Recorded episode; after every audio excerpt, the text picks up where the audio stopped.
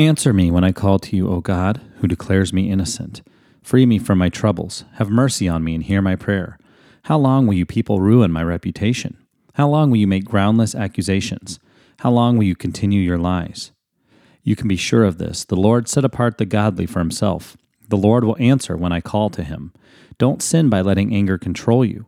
Think about it overnight and remain silent. Offer sacrifices in the right spirit and trust the Lord. Many people say, Who will show us better times?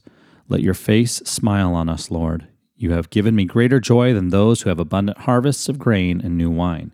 In peace I will lie down and sleep, for you alone, O Lord, will keep me safe. Psalm 4 1 through 8. Hey, it's Corey, and I was talking with a friend the other day who was quite angry about a situation he was facing. He felt that he had been treated unfairly by someone, and to be honest, he was starting to let his anger control him. He just couldn't let it go.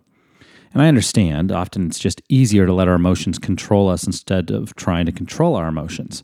But as verse 4 from today's psalm reminds us, I can't sin by letting my anger control me. The advice from today's psalm is pretty clear. Think about it overnight. Another translation reads, when you are on your beds, search your hearts. Remain silent.